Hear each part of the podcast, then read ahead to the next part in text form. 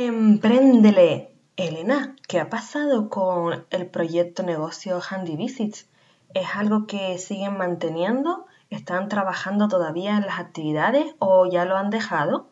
Esta es una de las preguntas que más me formulan y sobre todo a raíz de este podcast, porque es cuando he estado analizando y hablando de este negocio turístico que creamos eh, a partir del año 2016, se fue fermentando la idea y luego le dimos una pausa, lo congelamos en septiembre del 2019. Bienvenidos a Emprendele, un podcast personal donde te contaré qué he aprendido emprendiendo para inspirar a iniciar tu andadura en los negocios. Soy Elena Castellano, nacida en Canarias, profesional del turismo y creé mi primer negocio con 23 años. En cada podcast compartiré lo que he conseguido emprendiendo justo después de terminar la universidad y sin mucha experiencia profesional. Si te mueve el deseo de crear valor a la sociedad, liderar una actividad y perder el miedo a empezar algo desde cero, acompáñame en este podcast Aquí encontrarás inspiración y fortaleza para iniciar tu aventura. Empréndele.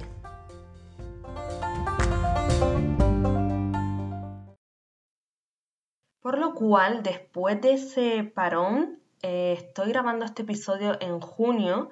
Ya han pasado bastantes meses, casi un año, y es cuando miras hacia atrás, cuando puedes conectar puntos, cuando puedes analizar y cuando puedes hacer más autocrítico. Porque, no te voy a mentir, obviamente me dolió en el, en el alma tener que abandonar o dejar eh, algo por lo que había luchado, había peleado, había cambiado estrategia y le había dedicado muchísimo tiempo y pasión. Tanto yo como mi compañera de negocio, todas las personas implicadas, las eh, estudiantes de prácticas, todas las personas que se implicaron de alguna forma, la verdad que me dio una lástima enorme. ¿Por qué? Porque yo de alguna forma sentía que ese era mi bebé ¿Cómo iba yo a abandonar un bebé si yo lo he generado, si yo lo he fecundado, le he puesto mi amor, mi energía, mi cariño, ¿cómo lo voy a dejar? ¿no? La verdad que esto me lo planteé bastantes veces durante el emprendimiento cuando tenía esos días en los que no entendía nada, en los que me frustraba porque las acciones que estaba realizando mm, no estaban dando éxito. Y había días que, verdad, que eran mejores, otros eran peores y siempre estaba ahí con la espinita de sigo, no sigo, sigo, no sigo, hasta que ya por fin eh, como que decidí escuchar más al, más al corazón que a la mente o que al orgullo o al ego de uno mismo. Y claro, duele aún más cuando haces esta decisión, tomas esta decisión porque sabes que hay muchas personas que confían en ti, tienes muchas expectativas los demás de ti por la aprobación y la validación de otras personas de las decisiones que uno toma, porque te da miedo defraudar a los demás y a ti mismo. Y realmente eso también es algo que cuando uno se pone a analizar, cuando uno piensa que tiene un éxito o un fracaso, siempre, siempre es personal. Detrás está un proyecto, una idea, un negocio, pero sin embargo, si la persona que está detrás tomando las riendas eh, es la que pone el alma y en la que toma decisiones, realmente esa persona es la que mm, necesita valorarlo y necesita verlo desde su propia eh, prisma y perspectiva y tomar el valor, porque hay que tomar el valor para decir ya eh, hay que darle una pausa, hay que congelarlo, lo que quiera llamarlo, porque es cierto que a mí la palabra fracaso me causa rechazo. Pienso que es una palabra negativa, aunque he estado leyendo mucho y he estado valorando, también escuchando diferentes expertos sobre la materia, que el fracaso realmente es una palabra que se mm, debería de utilizar por aprender. Fracasar es aprender. Y es que en la vida, de igual si estamos emprendiendo o estamos haciendo otra cosa. La vida es un emprendimiento constante y también un fracaso constante. Eh, da igual la forma en la que quieras verlo, éxito, fracaso, hay de todo, ¿no? Como había comentado en el capítulo de la motivación, la vida es como una noria que te va dando esa adrenalina, esa aventura, y hay veces que uno lo pasa súper bien y otras veces que no lo pasa tan bien. Y eso es la parte de aceptar, aceptar que la vida tiene sus blancos y sus negros, aceptar que en cualquier momento eh, necesitas estar atento a lo que pase, esa serendipia que comentaba José Juan Alonso en la entrevista, para estar atento a lo que sucede a nuestro alrededor, para abrir las orejas, para reflexionar, para ser flexible. Si vemos que estamos tomando una, una dirección en nuestro proyecto y esa dirección te está pidiendo a gritos que cambies, que pivotes, la verdad que es un proceso tan, tan gratificante a la misma vez, porque cada día te da una aventura y prefiero llamar a todos esos esas complicaciones, eh, prefiero llamarlo como problemas, el problema le quiero llamar como aventuras, misterios, desafíos, porque así nos da la, la sensación de continuar, que hay que superar, que nos da la sensación de que estamos como en un juego virtual en el que tenemos que superar niveles y ahí está la frustración de quieres seguirlo intentando o ya te quedas en ese nivel. Y después de tomar perspectiva, durante estos meses me ha dado la posibilidad de analizar aún más eh, los motivos por el cual eh, la idea proyecto eh, terminaban de quedarse un poco sin fraguar, o sea, se quedó como un poco cojeando. ¿Por qué? Se basa mucho, sobre todo a nivel personal, a nivel de, de experiencia, de formación. También se pueden atribuir factores externos, como que a lo mejor en Canarias ese tipo de negocio quizás estaba orientado a otro público, fue quizás algún problema de cliente, de cómo enfocarlo, de la venta, del precio. La verdad que podría ser cualquier, eh, cualquier razón y sobre todo la razón que al final eh, de más peso, la que hizo que, que, tomáramos la decisión final, una decisión conjunta y bastante pues, bien pensada con mi compañera de negocio, eh, fue realmente la parte económica, porque mm, hablamos de que un negocio solo existe si tienes clientes y si entra dinero, porque si no entra suficiente dinero como para mantenerte, para vivir de él, al final es más un hobby. Y es cierto que las primeras fases, los primeros años, eh, suele costar que tengas, bueno, beneficios. Al final, lo primero que tienes, pues son más gastos que ingresos. Y, Luego sí es verdad que puede llegar un punto en el emprendimiento que tras pasar un año, un año y pico, pues sí que ya vaya generando más ingresos que gastos y eso sería lo deseable. En este caso, en el caso de Handy Visit no pasó así, seguíamos luchando, es verdad que por último encontramos muy buenos clientes, podíamos haber seguido por ahí, pero había algo que es verdad que tanto a mi compañera Ida como a mí nos frenaba, ya estábamos un poco cansadas, estábamos un poco quemadas y también queríamos experimentar otras, em, otros negocios, queríamos también vivir otras experiencias personales y profesionales porque también eh, son experiencias que te gratifican, que te hacen ver eh, las situaciones con otra perspectiva. Cuando trabajas también por cuenta ajena, puedes aprender muchísimo. Así que esto lo llamo como el primer emprendimiento, el primer paso. Y esto, tanto a mí como a Guida, estoy segura que nos ha dado muchísima fuerza para afrontar retos de la vida desde otra perspectiva y por supuesto me lo han preguntado en otras entrevistas, Elena, ¿emprenderías a pesar de que este emprendimiento para ti no haya, no haya fraguado, no haya funcionado? Y yo te diría que sí, un sí rotundo porque yo creo que la actitud emprendedora va en la persona y también sobre todo en cómo eh, superas esa, ese fracaso, esa frustración. Y es que he estado leyendo un libro súper interesante durante esta semana y trata sobre, sobre el tema del amor, sobre enamorar. Y hay un apartado que habla sobre la, aceptar la frustración. Y voy a citar algunas eh, frases del libro que de verdad que van a misa. Y algunas de estas frases del libro que se llama El nuevo arte de enamorar de Anthony Bolinche, él es un filósofo, también es licenciado en psicología, tiene un máster en sensualidad humana, la verdad que es un hombre bastante especializado. Y en una de las páginas del libro cita así, Solo quien es capaz de detectar y analizar las razones por las cuales ha fracasado en un proyecto determinado está en condiciones de rectificar los errores cometidos y perseverar en el empeño hasta alcanzar la meta deseada.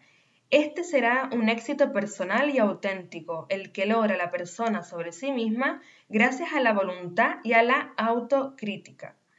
Otra frase del libro dice, eh, dice así, fracasar es emprender y aprender, no, fracasar es aprender y aprender es crecer. También otra de las frases que pone es que las personas que no, que para no fracasar no intentan nada, permanecen toda su vida instaladas en la frustración. En cambio, las que pasan a la acción asumiendo la posibilidad de equivocarse están facilitando la emergencia de la vivencia psicológica más eficaz con que cuenta el ser humano para mejorarse, el valor del aprendizaje que todo fracaso encierra. Y ya por último dejo de citar el libro sin mencionar otro apartado que me gustó bastante, que dice, pero el fracaso no garantiza por sí mismo el éxito posterior, también puede servirnos para instalarnos en una vivencia de frustración permanente. Aquí ya nos, deja el autor esta frase última de que puedes tomarte el fracaso como una frustración y quedarte como encerrado en ese pensamiento y decir, pues no sirvo para nada, todo me sale mal, no tengo suerte, soy un desgraciado, soy un gafe, he nacido con mala estrella y otras cosas por el estilo, que solo sirven para reforzar la tendencia a la a la inacción, a no hacer nada. O por el contrario, pues puedes analizar las causas, discriminar los distintos factores implicados, revisar la estrategia, hacer autocrítica y determinar el nivel de responsabilidad que puede tener uno mismo en la defraudación de sus expectativas. También otra parte del libro, y ya de verdad que sí que lo dejo de citar, este libro me está haciendo subrayarlo todo. Voy a terminar el libro sin ninguna palabra que no esté eh, subrayada por debajo con el lápiz. Una frase que me gustó mucho que leí anoche fue sobre la madurez, y que es que la madurez significa asumir errores y, asumir fracasos. Y de verdad que esto también me gusta un montón porque al final eh, cuando uno madura significa que crece y, los emprendimientos te hacen crecer, la vida misma te hace crecer. Y de verdad que, ahora yo miro hacia atrás y digo, wow, o sea, todo lo que hice, todo lo que aprendí, de verdad que ha sido un máster, un máster mm, constante, diario, una aventura. Y en una entrevista recuerdo que me preguntaron, ¿cambiarías algo o harías algo nuevo mm, si pudiera retroceder? Yo le contesté, no cambiaría nada, haría todo lo, que hice con puntos, con letras, porque de verdad que si, sin esa historia eh, uno no puede aprender de lo que ha eh, vivido. Entonces, prefiero dejar la historia así escrita, tal cual las acciones que emprendí, los resultados que tuve fueron así y actualmente estoy trabajando en reforzar, en trabajar en eso que a mí me costaba, que a mí me dolía. Estoy como eh, trabajando en, formarme, porque es un concepto que también dijo Orlando Santana en la primera entrevista. Eh, hay que formarse, hay que estar abierto al cambio. Y yo les animo de verdad a emprender, porque es una aventura. Y, y en un capítulo quiero comentar cómo emprendería yo si tuviera que hacerlo desde cero. ¿Qué, ¿Qué, es lo que haría? Porque ahora con una perspectiva analizo todo y ya como que uno va más rápido, ¿no? Como que uno ya eh, no va por un camino que quizás antes lo tomaba porque no sabía cómo, cómo era. Y ahora ya, eh, en base a la experiencia, ese camino se transita un poquito más rápido o más fácil, digámoslo así. Yo eh, espero que, este capítulo sobre el fracaso les inspire, les cambie un poco la perspectiva, porque el fracasar sin duda es aprender. Y yo sinceramente quiero fracasar mucho en mi vida porque algo que me encanta y me fascina es aprender todos los días. Sea, la curiosidad, la ganas de saber, la ganas de investigar, la ganas de compartir. Yo creo que eso es que ya viene innato en el ser humano. Hay personas que lo desarrollan más, que lo desarrollan menos. Es cierto que hay veces que tenemos limitaciones personales, limitaciones que vienen también de la infancia, de nuestra autoestima, de nuestro autoconcepto. la verdad que hay muchos factores que influyen, incluso que a veces no nos damos cuenta. Yo soy de las personas que piensa que hay que tener una actitud emprendedora, pasar a la acción, porque hay veces que sin actuar nos quedamos en esa frustración y que conseguimos alimentar esa frustración. Una vez te lanzas, da igual, da igual la perfección, da igual que, que no esté al 100%, da igual que nunca lo hayas hecho antes. Eh, yo nunca he hecho antes un podcast y mira en donde me encuentro y, nunca había yo utilizado un programa de edición de voz y, y nunca había, claro, si yo lo hubiera hecho antes, en algún momento tendrá que ser la primera vez y sobre todo habrá que seguir como ese impulso, esa corazonada, ese corazón de decir, es que, es que me sale, es que tengo que hacerlo, me da igual cómo salga, lo voy a ir aprendiendo por el camino, las personas que quieran seguirme me van a ir dando sus comentarios, sus opiniones para seguir mejorando el producto, el servicio y de verdad que lo cojo con mucho cariño porque al final siento que es algo que nace de mí pero que va para ustedes. Así que les espero oyentes del podcast Emprendele, que, que, ya ven cómo hablo yo que me emociono y no puedo parar. Así, también empezaba yo con uno de los primeros episodios diciendo que es que tenía a los amigos bombardeados con mensajes de WhatsApp y es normal porque estas ganas de compartir, de hablar, a veces son muy, muy eh, locas.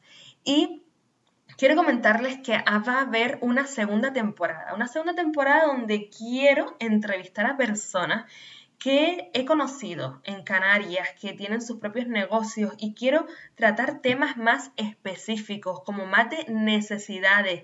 Quiero también tratar con personas que les pueda inspirar, que la historia personal les transmita eh, y les incite, les, llene de, una emoción nueva, les plante una semillita y entonces en esta segunda temporada quiero ser como más específica. También en los episodios personales quiero transmitir más información sobre algún tema en específico. También he estado apuntando temas que, ustedes mismos me han invitado a hablar y los tengo en, en el Google Docs apuntados porque sé que puedo contarles algo y sé que les puede también ayudar de corazón, muchas gracias por escuchar este episodio del fracaso, este episodio llamado El fracaso de aprender y deseo que, que les tengan un precioso día. Nos vemos en la segunda temporada, tengo millones de ganas de que escuchen ya los siguientes entrevistados y de poder compartir más